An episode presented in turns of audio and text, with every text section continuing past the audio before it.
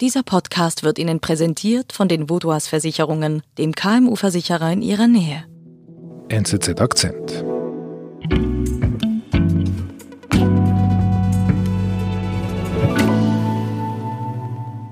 Europa ist wieder im Visier von islamistischen Terroristen, zuletzt in Wien. Ulrich, was hat dich beschäftigt, persönlich, in den Tagen danach? Also was mich da schon beschäftigt hat, ist ähm, die Frage eben, was bringt eigentlich so einen jungen Mann dazu, diese Tat zu begehen? Also am Anfang war nicht viel klar, aber inzwischen hat sich herausgestellt, es ist ein 20-Jähriger, aufgewachsen, geboren in Wien. Was bringt ihn dazu, da zur Waffe zu greifen, auf die Straße zu gehen und wahllos das Feuer auf Passanten und Menschen in Cafés zu eröffnen? Mhm. Ähm, du als Auslandredakteur, du bist ja mit dem Dossier betraut hier bei der NZZ und du hast den Attentäter von Wien, aber auch frühere Attentäter von Nizza, Paris oder Brüssel näher angeschaut und verglichen. Hm, denkst du, ist es möglich, jetzt hier im Studio eine Art Profil eines typischen Terroristen zu erstellen? Ja, das können wir gerne versuchen. Es gibt da auf jeden Fall Gemeinsamkeiten, es gibt auch Unterschiede, aber ich glaube, man kann durchaus so ein gewisses Profil von einem Täter erstellen. Wer sind die islamistischen Terroristen und wie radikalisieren sie sich? Wir machen eine Annäherung und erstellen ein fiktives Täterprofil mit Ulrich Schwerin. Dann lass uns das mal versuchen. Wovon sprechen wir? Sprechen wir von einem Mr. oder von einer Miss X? Mann oder Frau? Also wir sprechen von einem Mr. X in aller Regel. Also es gab auch Fälle von Frauen, die islamistische Attentate verübt haben außerhalb Europas, aber in Europa ist mir eigentlich kein Fall bekannt. Insofern ist es ein ganz überwiegend männliches Phänomen. Wie alt ist Mr. X? In der Regel ist äh, Mr. X zwischen, ich sag mal, 17 und 35. Also es sind eben ganz überwiegend junge Männer wie wir jetzt auch bei dem Anschlag in Wien gesehen haben, das war ein 20-Jähriger, der dieses Attentat verübt hat und das ist keine Ausnahme. Und äh, woher kommt Mr. X? Ähm, Mr. X kommt in aller Regel in den vergangenen Jahren aus den Vorstädten Europas. Mhm. Kein Migrant? Es gibt auch Migranten, also es gibt auch Flüchtlinge, die erst vor kurzem hergekommen sind. Das war jetzt der Fall bei dem letzten Anschlag auf die Kirche in Nizza. Mhm. Das war ein Tunesier, der erst wenige Wochen vorher sogar eingetroffen war. Aber ganz oft sind es eben Menschen, die in Europa, in Paris, in Brüssel oder auch in Nizza aufgewachsen sind. Kannst du mir beschreiben, wie Mr. X, in welchem sozialen Milieu er aufwächst? Also Mr. X ist in der Regel eben das Kind eines Migranten oder eines Gastarbeiters und ist entsprechend auch in stark migrantisch geprägten Vierteln aufgewachsen. In Paris äh, oder in den großen französischen Städten hat man ja das Phänomen der, der Banlieue, wo eben über die Jahrzehnte zu einer so Art Ghettoisierung gekommen ist, wo viele der muslimischen Migranten hingezogen sind, teilweise zwangsweise eben sich gesammelt haben, weil alles andere für sie nicht finanzierbar war. Und da hat man eben wirklich auch die Vorstädte am Rande der, der Stadt. Ist äh, Mr. X religiös? Mr. X zumindest ist in aller Regel nicht in einer religiösen Familie aufgewachsen. Also das fällt auf, dass die meisten aus zwar nominell muslimischen Familien stammten, aber wo Religion keine große Rolle gespielt hat. Mhm. Und sie erst später eben selber dazu gekommen sind. Viele eben auch eigentlich eine Jugend hatten, die eher geprägt war durch Alkoholkonsum, auch Drogenkonsum oder auch Handel mit Drogen. Viele hatten Freundinnen, hatten Party eher gemacht. Also in gewisser Weise eine ganz normale Jugend mhm. in, in Europa. Wenn du die Biografien der vergangenen Attentäter schaust, anschaust, kann man sagen, dass Mr. X kriminell ist? Ja, also in ganz vielen Fällen ist Mr. X kriminell gewesen, hat eine kriminelle Vergangenheit, verkehrte in einem kriminellen Milieu. Also viele waren vorbestraft wegen Einbruch, Diebstahl, Überfällen, Körperverletzung. Also manche hatten Dutzende Vorstrafen, wie der Attentäter vom Weihnachtsmarkt in Straßburg im Dezember 2018. Mhm. Der war mehrfach vorbestraft, saß mehrere Jahre im Gefängnis in Frankreich und Deutschland. Und so mhm. zieht sich das auch ein bisschen durch. Also auch der Drahtzieher von Paris, Abdelhamid Abaoud, hat eine kriminelle Vorgeschichte, genauso wie mehrere seiner Komplizen damals. Also es ist ein sehr starkes Merkmal. Mhm.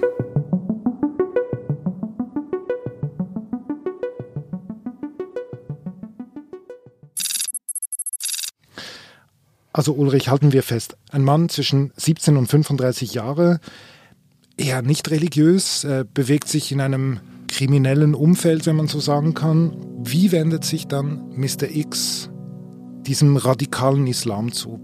Also in den letzten Jahren war auffällig, dass viele Einzeltäter sind, die eigentlich nicht Teil von einem größeren Netzwerk sind, die auf jeden Fall nicht angeleitet wurden im eigentlichen Sinne von von Al-Qaida oder ähm, dem Islamischen Staat, anders als noch bei den Anschlägen von Brüssel und Paris 2015, 2016, als der Islamische Staat eben tatsächlich noch ein Territorium kontrolliert hat und da wirklich noch feste Strukturen hatte, die ihm ermöglicht haben, diese Anschläge dann auch zu finanzieren, mhm. zu planen und von außen zu lenken. Also heute ist es meist so, das sagen viele Beobachter, dass es da eben eigentlich gar keine konkrete Verbindung mehr, mehr gibt, sondern es ist eher eine Inspiration, die sie aus dieser Ideologie ziehen und sich dann selber radikalisieren, selber zur Tat entschließen. Und oft ist es dann so, dass der IS eigentlich gar nicht involviert war und sich erst nachhinein dann eigentlich dazu bekannt hat. Mhm. Bei vielen ist eben auch auffällig, dass sie sich im Gefängnis radikalisiert haben. Also das war der Fall bei Anis Amri. Da sind erstmals eben so eine Radikalisierung festgestellt worden während seiner Haftstrafe in Italien. Das war auch bei Abdelhamid Abaoud, dem Drahtzieher von Paris, der Fall.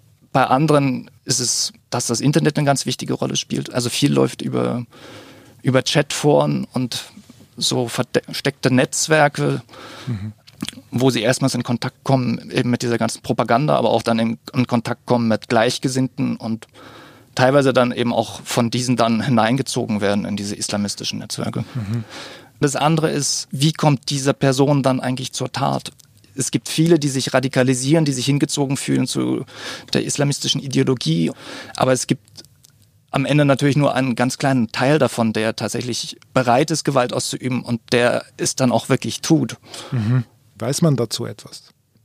Ich glaube, es ist sehr schwierig nachzuvollziehen im Einzelnen, was die Leute dazu bewegt. Also ich glaube, es ist wirklich eine komplexe Verbindung aus äh, sozialen Faktoren, auch psychologischen Faktoren, die ich jetzt auch nicht wirklich nachvollziehen kann und die teilweise, glaube ich, aber auch nicht richtig dokumentiert sind bei den Attentätern. Und insofern mhm. ist es, glaube ich, schwierig, da jetzt zu sagen, was genau sie eigentlich dazu bewegt. Mhm. Weiß man, was Mr. X aber im, in dieser radikalen Ideologie, also im Salafismus findet?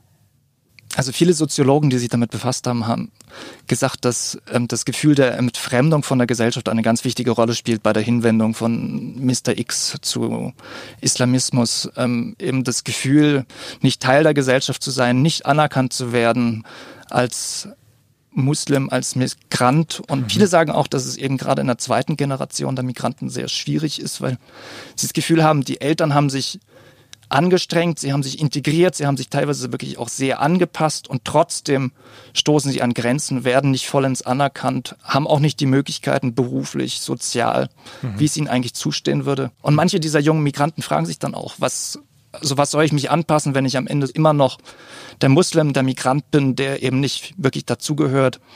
Für diese Leute, gerade eben, wenn sie auch irgendwo in so einem kriminellen Zwischenmilieu treiben, dann ist es, glaube ich, attraktiv für sie, dieses Angebot des Islamismus, der klare Werte vorgibt, auch klare Ziele irgendwie benennt und eben die Zugehörigkeit zu einer Gemeinschaft verspricht. Also es gibt da nicht wirklich die Gemeinschaft, aber es ist zumindest eine vorgestellte Gemeinschaft, die im Internet eben in diesen Foren dann auch irgendwie so eine gewisse Realität entwickelt.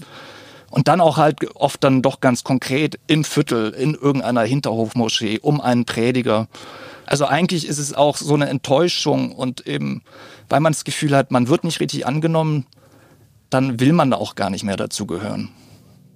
Also wenn ich dir jetzt so zuhöre, habe ich das Gefühl, Mr. X ist tief verletzt und die Tat hat etwas von einer Rache. Ich glaube schon, dass man von Rache sprechen kann. Also in gewisser Weise übt er Vergeltung an einer Gesellschaft, von der er sich nicht anerkannt, nicht akzeptiert fühlt, ausgegrenzt fühlt. Und Ich glaube, mit der Tat vollzieht Mr. X eigentlich den Bruch mit der Gesellschaft, von der er sich eben zurückgewiesen fühlt und erkauft sich damit in gewisser Weise den Zugang und die Aufnahme in diese Gemeinschaft, nach der er die ganze Zeit gestrebt hat.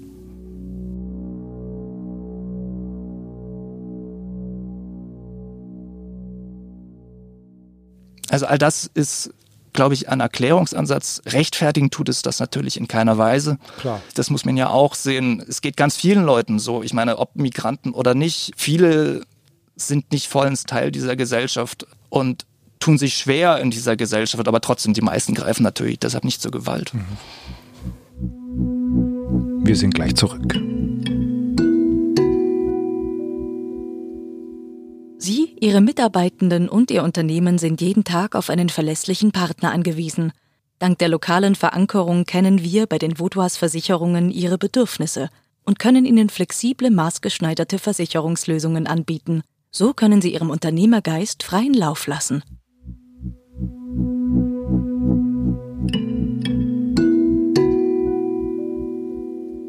Was lässt sich dagegen tun, dass Mr. X eine solche Tat macht? Ich glaube, da gibt es drei Punkte eigentlich, die wir beachten müssen. Das eine ist die tatsächliche Bekämpfung dieser Taten. Und da ist in erster Linie eben Polizei, Justiz und Geheimdienst gefragt, wie auch bei anderen äh, Straftätern, weil in gewisser Weise es handelt sich hier um Straftäter, um Mörder. Und da ist es eben wichtig, die Überwachung dieser, dieser Gefährder zu verbessern noch man muss da sicher auch ansetzen bei den Gefängnissen, wo eben Teil der Radikalisierung stattfindet, aber auch bei der Resozialisierung von Straftätern. Auch da muss man vermutlich noch mehr tun oder vielleicht auch mehr Ressourcen investieren. Also auch immer wieder ein Problem der Informationsaustausch zwischen den Behörden, zwischen Geheimdiensten, zwischen Ländern. Also da gibt es immer wieder Pannen, da bleiben Informationen hängen, die sich im Nachhinein als entscheidend erweisen. Das ist Punkt eins. Punkt zwei. Punkt zwei wäre dann die, die Prävention. Auch dort, ähnlich eben wie bei normalen Straftätern, gilt es eben mehr dafür zu tun, dass, dass es überhaupt jemals dazu kommt, dass diese Menschen sich radikalisieren und bereit sind, solche Taten zu tun. Und da kommen wir dann eben zurück zu dem Punkt der Entfremdung, was wir ja gesagt haben, irgendwie ein wichtiger Faktor ist dass diese Menschen anfällig werden für die Versuchung auch des Islamismus, weil sie sich eben ausgegrenzt, nicht anerkannt fühlen. Und ich glaube, da muss man eben mehr bei der Integration tun. Gerade in Frankreich sieht man es ja eben mit den äh, Banlieues, wo sich auch nach Generationen eben noch die Migranten, die Migrantenkinder und ihre Enkel in einem Viertel zusammenfinden, wo sie schlechtere Bildungschancen haben, schlechtere Jobchancen. Da muss man viel mehr tun. Mhm. Also das war jetzt Punkt eins war die Überwachung, Punkt zwei die Prävention, dass Mr. X überhaupt sein Mr. X wird quasi und Punkt drei wo, wo, was muss man sonst noch tun? Ähm, Punkt drei ist vielleicht der Kampf gegen die Ideologie, weil mhm. am Ende handelt es sich natürlich doch nicht um einfache Straftäter, die sind keine einfachen Mörder, sondern sie handeln natürlich aus einer gewissen ideologischen Antrieb. Und da muss man natürlich noch mehr tun, dass der Nährboden für diese Taten entzogen wird. Praktisch muss man natürlich sehen, dass man einfach früher diese Kreise identifiziert, früher problematische Moscheen auch identifiziert. Aber darüber hinaus ist es natürlich auch eine Auseinandersetzung auf einer einfach theoretischen Ebene. Und da kommt es sehr auf den Ton drauf an, weil zum einen geht es darum, klar zu trennen zwischen Islam und Islamismus. Also man darf nicht die ganz große Mehrheit der Muslime diskriminieren und darf eben nicht dieses Gefühl der Ausgrenzung weiter verstärken. Zugleich muss man natürlich das Problem schon auch benennen. Und das Problem ist eben eine radikale Form des Islamismus. Und der Islamismus ist eben nicht einfach komplett zu trennen vom Islam, wie das viele Muslime und muslimische Verbände auch so ein bisschen reflexhaft tun. Aus durchaus verständlichen Gründen, aber eben der Islamismus basiert schon auch auf einer gewissen Auslegung des Islam, die auch eben immer noch verbreitet ist, allzu verbreitet. Also eine relativ autoritäre, patriarchale Lesart des Islam, die eine klare Trennung der Geschlechter predigt und die eigentlich Nichtgläubige als minderwertiger ablehnt und auch die westliche Lebensart im Grunde genommen für dekadent und falsch hält. Mhm. Ähm, als Nicht-Muslime können wir da in diese Diskussion auch nur bis zum gewissen Punkt eingreifen. Also es kann nicht an uns als Nicht-Muslimen sein, für eine andere Form, eine andere Lesart des Islam zu sorgen. Aber wir können zumindest innerhalb der islamischen Gemeinschaft die Debatte darüber befördern. Und es gibt eben muslimische Gemeinschaften, es gibt muslimische Denker, die eben für so eine Reform eintreten, die eine liberalere, progressivere Lesart des Islam wollen. Und der Westen kann sie jetzt auch nicht direkt unterstützen, aber ich glaube, er kann zumindest die Debatte befördern darüber. Vielen Dank für deinen Besuch bei uns im Studio. Vielen Dank, David. Danke, danke vielmals.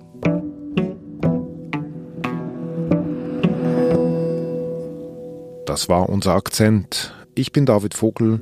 Bis bald.